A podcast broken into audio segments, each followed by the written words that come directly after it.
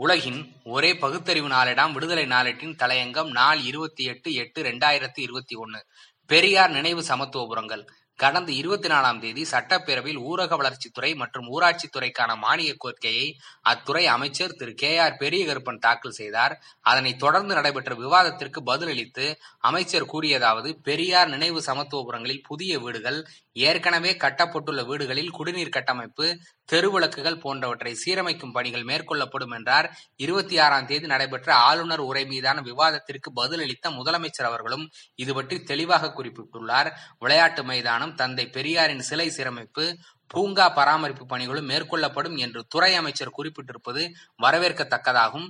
ஜாதி ஒழிப்பை தன் உயிர் மூச்சு கொள்கையாக கொண்டு அயராமல் பிரச்சாரம் செய்தவர் களங்கள் பல கண்டவர் அவற்றிற்காக சிறைவாசங்களை சந்தித்தவர் தந்தை பெரியார் என்பது வரலாற்று பொறுமை கடவுள் மறுப்பு மத எதிர்ப்பு சாஸ்திரங்கள் எரிப்பு ஏன் அரசியலமைப்பு சட்ட எரிப்பு வரை தந்தை பெரியார் நடத்திய போராட்டங்கள் எல்லாமே ஜாதி ஒழிப்பை மைய புள்ளியாக வைத்துதான் கடைசியாக தந்தை பெரியார் களத்தில் நின்ற அனைத்து ஜாதியினருக்கும் அர்ச்சகர் உரிமை போராட்டம் கூட ஜாதி ஒழிப்பு போராட்டம் தான் சர்வ சக்தி வாய்ந்தவர் கடவுள். அவர் குடியிருக்கும் இடம் கோவில் என்று ஆக்கப்பட்ட நிலையில் அந்த சர்வசக்தி கடவுளின் இருப்பிடமான கர்ப்ப கிரகத்திலே கொண்டு போய் ஜாதியை திணித்த கொடுமையை என்ன சொல்வது?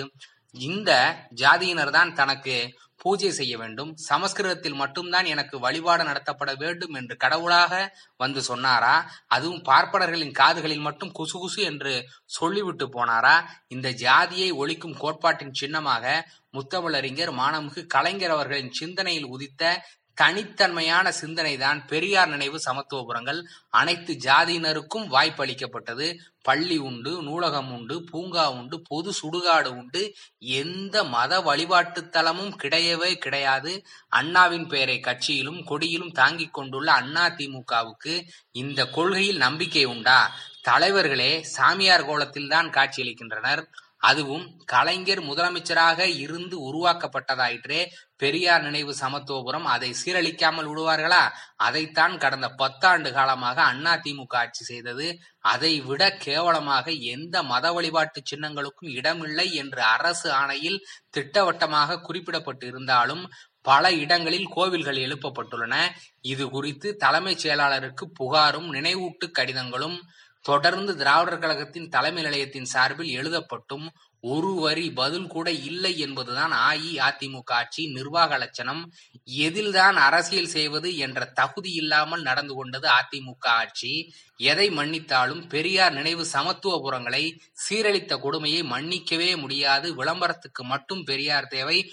சுயோரிட்டிகளில் மட்டும் பெரியார் படம் ஆனால் செயல்பாட்டிலோ அவர் கொள்கைக்கு நேர் எதிரான எண்ணமும் செயல்பாடுகளும் தான் எல்லோவற்றிற்கும் சேர்த்துதான் கடந்த தேர்தலில் மக்கள் தக்க பாடம் கற்பித்திருக்கிறார்கள்.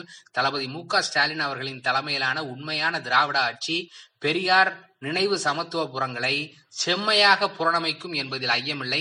சட்டவிரோதமாக வைக்கப்பட்டுள்ள கோவில்களும் நீக்கப்பட வேண்டும்.